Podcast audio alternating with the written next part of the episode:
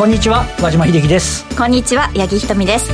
この時間はパンローリングプレゼンツきらめきの発想投資戦略ラジオをお送りします。この番組はパンローリングチャンネル YouTube ライブでもお楽しみいただけます。YouTube は番組ホームページからご覧いただけます。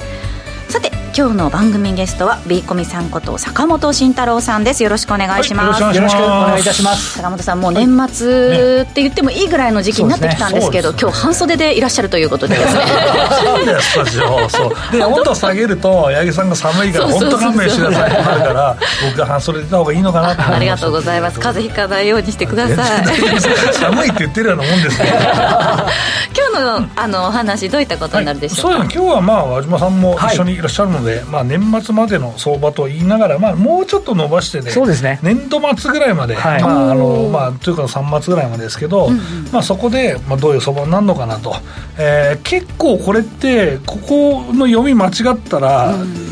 厳しいいきなりつまずきますよね、うん、なるほどそうですね、うん、年初つまずくとちょっとね。そう そうなんですよ。だからまあそれ年度末って言ってるけど19の49の業績が出る、まあ、ないっていうのは来年度の業績予想が出るところまでぐらいまでの予想を立てるとちょうどいいかなと。なるほど、えー、いうことなので、まあ、そこまでに円安が持ってるかどうかとか、うんまあ、あとはその時に行けるセクターどこかとか、まあ、そんな話をですね和島さんとしたいと思います、はい、そういうお話っていうのはもうだいぶちらほら出てはじできできは出てき始めてるんですか、ね、あれ僕らの仕事は銀行のお願いがすごいきますよね。来年の見通しはもうそうですかそうですか。そろそろピークアウト感が出るぐらいなあと何月に高値ですか？とかいうのが来て当たらないそれで各社来るんだけど当たらないんですけど先の話だからね。であとなんだそのどんな銘柄がいいですか？そのまま当たらないからコップペリーかそんなことはしてないですよ。ちゃんとねテーマがいろいろあるんですよ。5万以下にしてくださいとかあとはなんだろう、えっと、後輩としてくださいってあるからなるほどなるほど。できねえじゃねえかっていうのがすごいっていうのはちゃんと書いてます。気になるのがその皆さんからそういう予想が出てきた中で、例えばこうみんなある程度同じような方向を見てるのか、それともこう人によってすごく分かれていて、予測が難しい年になるのか、なんかそのあたりの感覚だけでもどうなのかなというふうに思うんですけど、それはねえっとねまあ日経マネーをですね買うとですね多分載ってるんですよ。みんなの見てそれを毎年あのストックしてるとこの人は当たるとか当たらないとか 結局一番当たってるのニトリの社長なんじゃねえよって話になりますけどねこれね、はい、なるほどね、うん、じゃあそのあたりのお二人のお話っていうのをこの後楽しみにお待ちください、はい。さて、ここでパンローリングからのお知らせです。本日12月13日、午後8時から岩本裕介さんによるマーケット公開図をライブ配信します。価格帯別出来高を利用して225やユーロドルなどを分析していきます。東証ティック指数や板読みや歩み値は動きが速くて難しいと思っている方でも利用できるオリジナルインジケーターの告知というのもありますので今夜20時からお楽しみになさってください。パンローリングチャンネルで無料配信いたしますのでぜひチャンネル登録してみてください。それでは早速番組を進めてまいりましょう。この番組は投資専門出版社として投資戦略フェアを主催するパンローリングの提供でお送りします。ではここからは、えー、マーケットを振り返っていきたいと思うんですけれども、えー、日経平均ですね、月曜日、今日の終値、ね、28,640円49銭ということで、えー、202円72銭のプラスということになりました。えー、先週は週間で見ると400円ほどの上昇だったということで、まあ、今週も出足はなかなかいい感じということになるんでしょうか、和島さん、いかがですか、ね、あの先週1週間だと確かに400円上がってるんですけど、うん、あの木曜日が安値引けで、金曜日が5倍一段安になってて、あんまり引き味は良くなかったんですよね、うん、でその一つが、えーと、アメリカの CPI ですね、消費者物価指数があの仮に予想を上回ると、アメリカの方の今度、来週の FOMC でテーパリングの縮小、テーパリング、あの金融緩和の縮小の急いだり、利上げが前倒しになったりするんじゃないかっていう警戒があったんですけど、結果的には確かに、えー、あの CPI 自身は、ああの市場予想が待って6.8%増と、1982年以来、39年ぶりそうそうそう、いや、米国金利とんでもなかったですよね、そうそうそう。あれって円論、円論マナーとか、そうだからすごい、10%台の時もありましたね、ありましたし、まだ日本の金利もまだ高い、世界的に金利はまだ十分あった時期ではあったですけど。で、まあね、ただ市場のその想定よりも食品とかはそうでもないやみたいな感じで、結果的にはこれ、ナスダックが、失礼しました、S&P500 は、なんと史上最高値。そうだ。更新したんですよね、先週末。これ、株価から見ると、株価が最高値ってことは、要は、えーオミクロンの変異種の問題で下がったとか、今申し上げた通り、あの、えっ、と、えー FRB のパウエルさんが、えー議会証言の前まではやたらに緩和的だったのに、急になんか高値に変わったぞみたいな、ざわざわ感みたいなものも、なんか株価的に言うと、まあ、別に織り込んだじゃんみたいなね。うん。形にはとりあえずなってると、でまあ、ただあの、東京としては、あのはい。えっと、シカゴの値は2万8560円だったんですけど、えっと、午前中、10時過ぎに高値をつけた後は、ちょっと上値重くてで、やっぱり午後になったら伸び悩み、2時過ぎに一旦ね、だいぶ伸び悩む場面があって、ええ一緒になっては追い切れていませんねっていう部分で、なんかアメリカは高値だけど、日本が3万円すら重いのかっていうと、なんかまだそれ、じゃあ外部環境じゃなくて、国内要因ですかみたいなね、ことを気にするようなあのムードっていうのも、ちょっと上値の重さにあるような感じしますが、サバさん、どこですかね？これなんで日本安いんですかね？いやまあまあまあでも買わないでまあそれをだからオミクロンの、えーせいですよって言った方いたんですけど、日本ってオミクロン全然流行ってないし、その前にオミクロンって実は死者も少なそうだという統計も出てるし、だからそんなに今のところまあ大変なものじゃないし今までと何も変わらないんじゃないっていう、はい。デルタと変わらないんじゃないっていうふうに考えるとじゃあ今までその剥がれた株価の分戻せよって思うんですけど、はい。それ戻らないっていうことはじゃあ何か他にその悪い悪影響のものがあるんじゃないかと思ってしまって探してはみるんですけど、なんもない業績だと最高益予想ですしよね。だからないですよね、だから私、米国もまあ強いから、うんなんでじゃあ日本買わないの？ってなると、このまま日本買われる理由って、もう出遅れだから日本買うかっていう人を待つしかないような状況になっちゃったんだよね。これ、結果的に言うと、あのオミクロンがあの出てた時の11月29から30っていう、12月第1週の外国人投資家は現物先物合わせると8200億円余りの利越し、で、オミクロンの初日があった11月26日の週でも6539億円の利越し、これ、2週間で1兆4800億ぐらい売り越してて、年間通じると、今まで年間で見ると2兆円今日2兆8000億円ぐらいの売り越しなんですけど、半分はこのこのそうそうそう2週間ぐらいで。確かにオミクロン警戒して売ってるって話もあるんですけど、どうなんですかね、やっぱちょっと、そうか、えっと、それになると、もうちょっと針を巻き戻すと、はい。えっと、ちょうどその自民党のまあ総裁選やってた時期あったじゃないですか、まあ、あの岸田さんがまあ当然、えーまあ、総裁になられたんですけど、その時にまあ、えー高市さんと河野さんがやってた時期で、にまあ、結構先物が買われた部分ってあったじゃないですか。ありましたね。9月中旬までの段階でしたね。あれが全部売ったっていうところもあるそうですね。そうそう全部投げた。だから、まあ、出戻りもいいとこまで、その需給的に来たんじゃないかなと僕は思ってるんですけど。そうそうだとすると、これ、もう、もうほとんど海海外人の方で、クリスマス休暇とか冬季休暇入っちゃうから、売り物が止まっそう。う、投げて、それ残ってんのは、あの、マザーズのお衣装で今年の収益どうしようって、あの、よくあるですね、あの、年度末じゃなくても年末にかけての、えー皆さんの収支調整で、はい。まあ、しょうがねえぶち投げとくかとか、まだプラスあるから、とりあえずマザーズ損切りしようっていうのの警戒になるけど、まあ、主力株に関しては、いや、別にこれ安くないと、はい。普通思えるし、まあ、最近はどうなんですかね、このボーナスが出てですね、はい。あの、とりあえず投資に買おうみたいな人がいるんかっていうような情報もありますけど、まあ、それがあればね、あの買ってくれるんじゃねえかなと思うんですけど、いや、みんな米国米国株の方に行ってんじゃねえかっていう可能性はありますよね。この米国株の積み立て投資は貯金ですからねっていう人がたくさんいるし、このラジオ日経の懸命なリスナーいないと思いますけどね、はい。私あの週末ちょっと銀座の方に、あの出て、とにかくあの実地調査ということで、宝飾品関係をみめちゃくちゃ見て回ったんですよ、でやっぱりなんかこう時計のところがすっげえ高級時計ですね、本当にもう物がなくて、それやっぱりボーナスとか、そのクリスマスみたいな感じで、うん。皆さん結構高いの買って帰られるっていうので。八木さんも経費調整しようかな。っていやいや、そんな、そんな元手がないですよ。経費調整する経費もないですからね。すいません。いやいやいやいや、いやだからそのね、時計とかも結構皆さん値上がりを見て、はい。あの買うっていう方いらっしゃるじゃないですか。そうなんかそういう方に逆に株じゃなくて時計とかにも行ってんのかなって。物がないから余計欲しいっていう方もいらっしゃるかもしれないですよね。僕がヒアリングするとですね、一応まあ、普通に入ってきてる時より大体半分ぐらいになってるらしいですね、供給が。このコロナ。ここ最近ずっとそうみたいです。この1年円とか、だから供給少なくて、まあ、あの給付金なのか分かんないけど、お金使わなかった人が一点豪華主義で、よくコロナ克服したとか、ご褒美で買おうっていうの、多分あると思うので、確かに今まで旅行も行けてないから、お金使ってないっていうのがあるのかもしれない、飲みにも行ってないですし、飲みそうですね、変なところにお金使わないじゃないですか、まあ、そういうことはないですけど。だからそう考えるとね、そうやってまとまったそのお金が株に流れてくると、もうちょっとこの年末にかけて雰囲気が違うのかなと思いますけど、その兆しはまだちょっと見えないっていうところなんですかね。まあ、ただね、あの8月とこれ10月と今回と、下でもちょっとずつなんですけどね、そう、そうなん切り上がってはいいですよね。それね、安心感だと思っていて、でもね、やっぱそこは業績がやっぱり、あの貢献してると思いますよ、はい、やっぱり1級業績良かったし、2級むちゃくちゃ良かったし、はい、3、4って続くと、そこは切り上がるのは当たり前なんですけど、うん、いまいち角度が悪いねっていうのがありますよね、この角度って上昇の角度。上昇の角度ですね。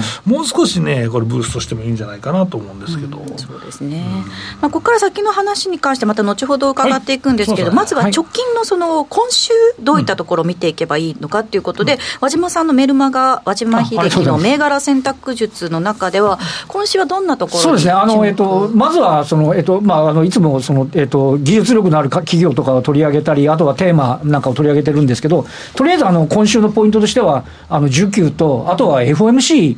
いいですね。あ、ね、の今回あの CPI うまく抜けたんで、うん、これ CPI がなんか余計な思惑を誘って株価が急落してると、うん、余計 FOMC に注目も集まると思うんです、まあ、それは少しね避けられた部分あると思いますが、いわゆる、えー、テーパリングのね縮小の速度が早まっていく、11月に始まったばっかりなんですけどね、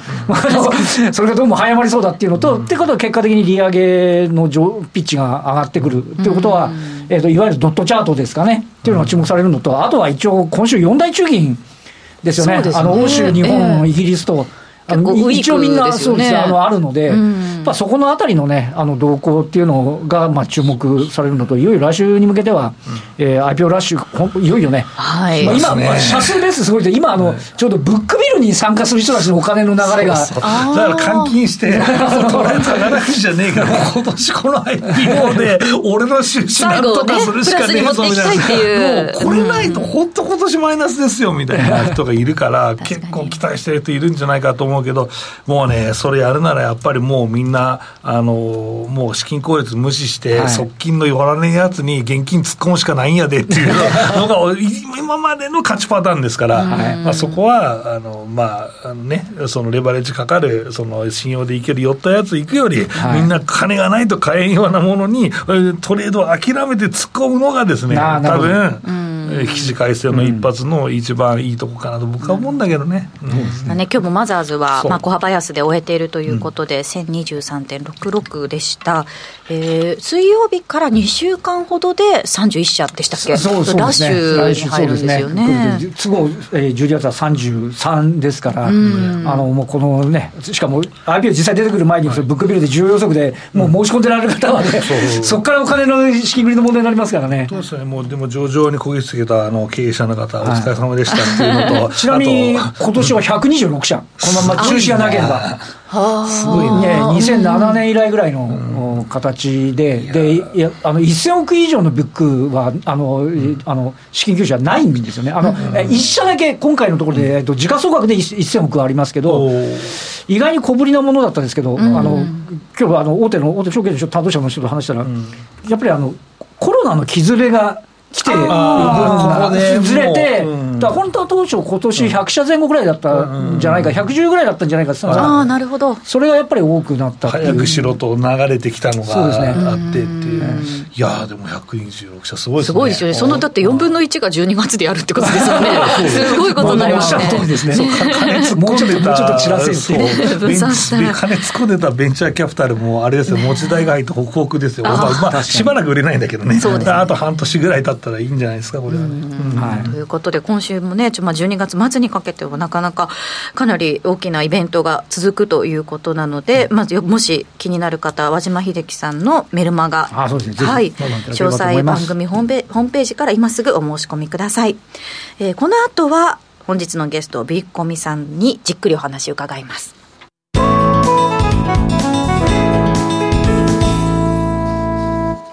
では改めまして今日ビーコミさんに持ってきていただいた資料を見ながらということですね、はい、お話進めていきたいと思うんですが、ゲストとか言いながらもうなんか最初にほとんど話してしまった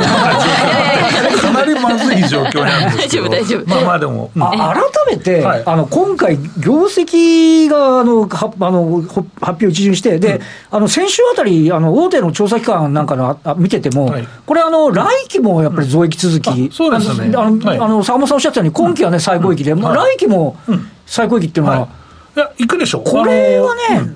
ここはね、はい、えっとね、分析をすると、えっ、ー、と、あ、そうだ、こっちのには持ってきてなかった、次の番組のところでありました。次の番組そうそうそう、そうなんですけど、えっとね、えっと、日本の、まあ、225、まあ、の採用銘柄の、えー、まあ、特性というか、セクター特性見ると、はい、まあ、輸出が多いじゃないですか、基本的に。はい、輸出って、まあ、円安だし、あと、まあ、自動車もそうだし、で、まあ、電気精密も今年すごい伸びてるそうだし、バックオーダーがものすごい溜まってるから、こなすだけでも増益やろうっていう会社たくさんあるわけじゃないですか。だからそこはもう当然その利益を稼ぎます。はい、で、あとはまあ銀行も意外と収益体制が良くなっていて、で、まあ、東京三菱とかでも全然よかったじゃないですか、はいすね、三菱もかなり良くて、はい、で、まあ、余震が帰ってくるっていうのもあるそれもまあ続くだろうと考えるし、であとは、まあ、通信のところはソフトバンクを除くと、まあ、安定した、まあ、稼ぎがあるし、はい、で商社も、まあ、あの少しずつその業績のポラがないようにしてるわけだから、い、きなりへこむっていうことはないし、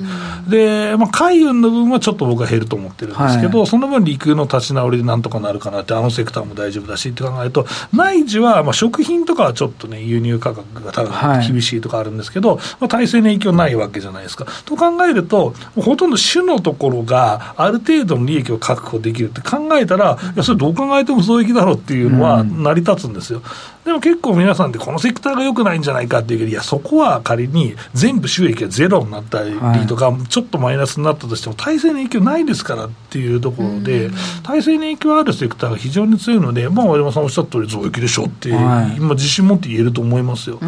で、問題は、そこの来年の増益まで株価が織り込んでるかどうかと、はい、これがすべてだと思いますね、この水準でってことですか、この水準でも来期の増益まで、う。ん、そでこってじゃあ何で見るっていうと、うん。まあ今年一応最高益なんですけど、2018年3月期のまあ高値って、えー、と2万4500円だったじゃないですか、はいね。はい、まあ、2万4500円の時よりは若干 EPS は伸びてるんですけど、はい、まあ、株価ってまあ3万円弱ぐらいにあるわけじゃないですか、うん、これって何期織り込まれたのっていうか、どのぐらい織り込まれて今の水準にあるのっていうのもあるわけじゃないですか、うん、それをちょっと来年見に行くのかなと思いますけどね。うん、でまあ多分今年はないと思うけど、一番最悪なパターンは、あの4級にかけて大増益をしまくって、はい、でそれで来期減益やんみたいな、これは株価にとって一番最悪だから。じゃあ、会社側の見通しがそうなうん、なってくるっていうことですか？それで2万4500円ついた後一回ぶっ下がって、失われた1、2年になっちゃったわけですよ、短い話だけどね、そうそう、だからそれはもう避け取っちゃったんだよね、実際。その後増税もありましたからね、ありましたね。そうですね。今のあの流れでいくと、あの大手の調査機関なんかのでいうと、来期も多分7%ぐらいの増益ぐらいを出していて、で、えっと、あの、まあ、なんて言いますえっと、除くソフトバンクグループだと、今期6割ぐらいの増益になってて、あの入れても3割ぐらいになってて、で、これ見るとね、多分来期の日経平均の人株利益って2200円台ぐらい、だから、いわいわゆるその PR で言って15倍ぐらいまで買えば3万3000円とかってあっても、うん、あの、あの、なんて言いますかね、あの、プレミアムっていうか少し高めの感触で言っても、うん、まあ、それぐらいは別に普通に、うん、あの、測定されても、おかしくはないかな。まあ、再来年までまだ増だね、そう最高益っていうふうに見られると、あり得るなと思ってますけどね、はい、そこもみんな信じれれば。どうせでもさ、どっかでこけんだろうっていうのがあると伸びないんだけど、まあ、アメリカなんか、もうこれ、本当言っていいのかなと思うけど、なんかしんないけど、来期プラス10%なんですよ。すごい適当なんですよ。なんかしんないけど、これね、昔からそうよ。来期はプラス10%っていうのを、みんな置いてくれると、あんだ、来期も伸びんじゃんと思って安心して買えんだよ。そう、これ、思い起こせば、だって去年の今頃、本当に来期10%かって言ってたのが、今期めちゃくちゃですよね。そう、むちゃくちゃいい。の増益になってて、木を追うごとに、ね、やっぱだから株価がそれについてってるっていうね、そうそう部分ありますよね。だからももっと本当は行くべきだと思うただね、もうこの円安のその破壊力ってまだみんな見てないからね、これはすごいもんだと思ってますよ、僕は。じゃあやっぱりあポイントになってくるのは、来期に関して、日本企業がどれぐらい、うん、あのなんですかね、業績予想っていうのを手堅く見てこないかってことですか、プラスアルファというか。そう、でもその箱開けるのは4月末からだから、それまでみんなが期待できるかどうか、その期待相場で一回俺上あると思ってんだよ。それが、まあ一応その1月ちょっとぐらいまでは強気にさせてくださいって言ってる理由なの。うん、で、まあ皆さんもセクターは僕持ってきといたけど、うん、この僕の2ページ目を見ていただくと。今年のセクター戦略、ね、セクター戦略はもう基本的に、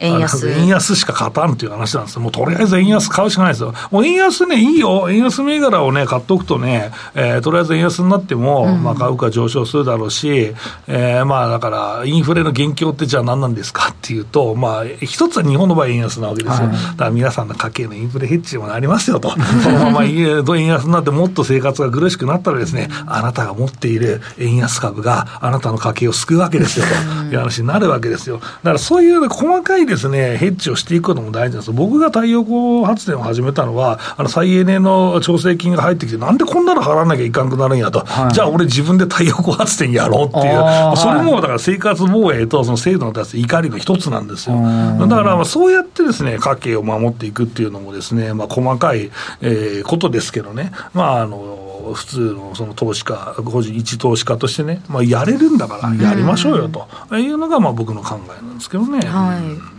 えー、いろいろそのね、円安自動車機械に注目ということで、補正予算とかリニアとか、項目が分かれてますね。そうそうで、これはね、一応、まあ、全部、その円安で買っとけばいいんだよっていうと、まあ、セクターでいうと、まあ、続いて、えー、今年と続いてですね、うん、えー、まあ、半導体関連ですね。半導体関連の機械とね、うん、半導体関連、まあ、製造数値、まあ、機械だね。えと、まあ、材料でもいいと思いますよ。うん。そこはまあ、基本的にずっといいと思ってますし、うん、えー、円安効果も出てきますからね。はい。で、えっと、もう一つは自動車ですね。これはもう今期のもう末にかけて、もう大増産で、なんとかキャッチアップしていると、仮に今期こけたとしても、来期は半導体間に合うから、もう全力ですよと、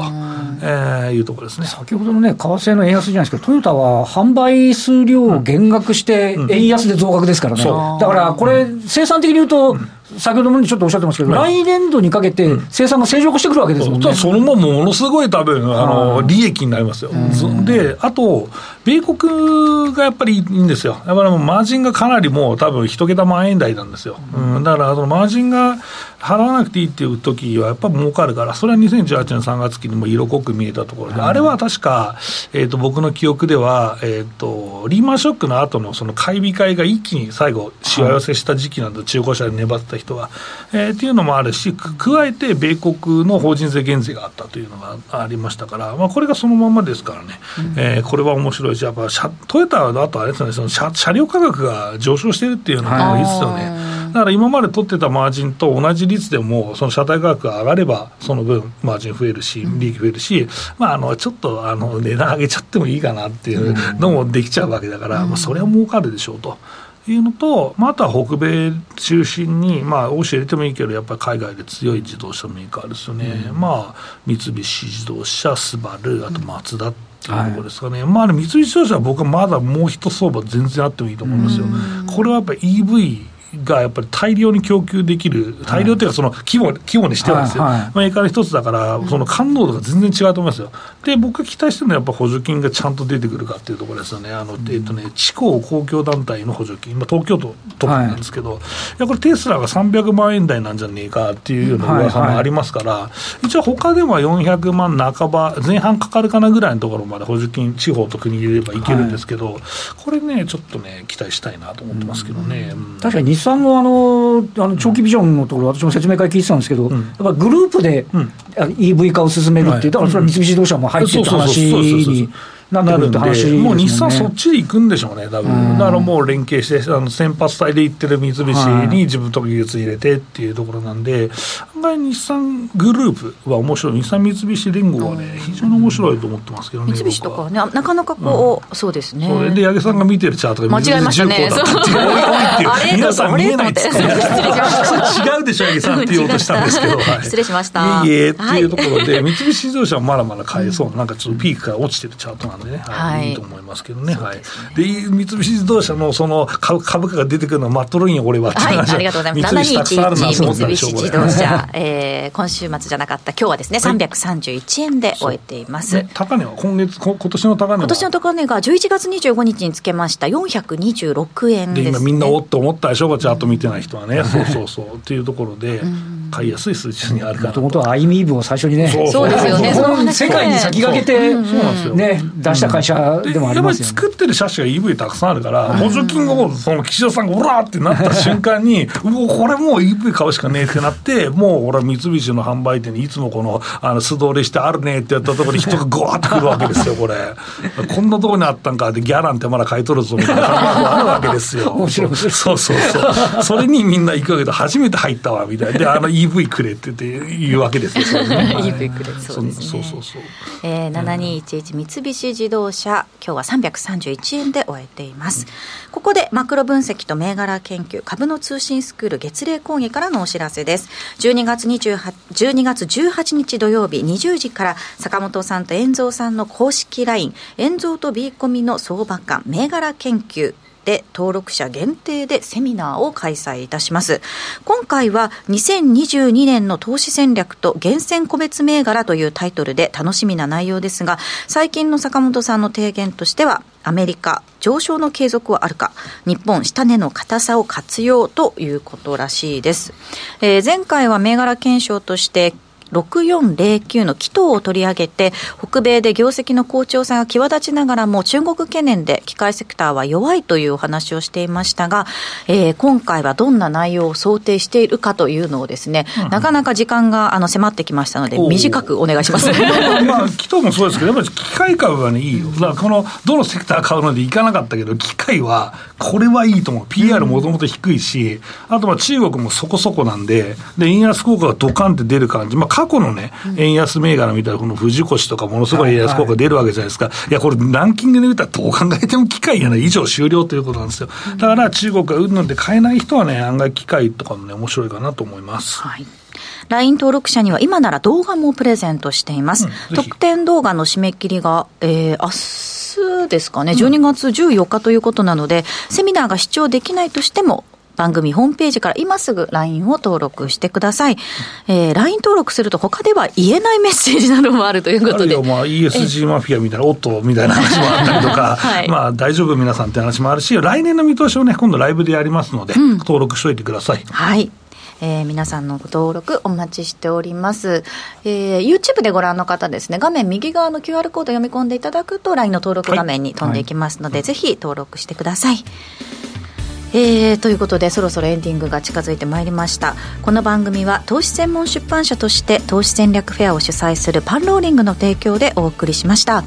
この後ですねパンローリングチャンネルの限定配信で引き続き YouTube でお届けしていきますビコミさんに持ってきていただいたセクター戦略ねまだ他にもありますしあとポートフォリオの例なんかもそうですね。はい、持ってきていただいていますので、えーぜひ引き続きご視聴ください。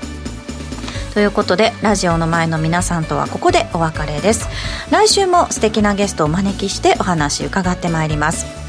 パンローリングプレゼンツきらめきの発想投資戦略ラジオ、えー今週はこの辺りで失礼いたします。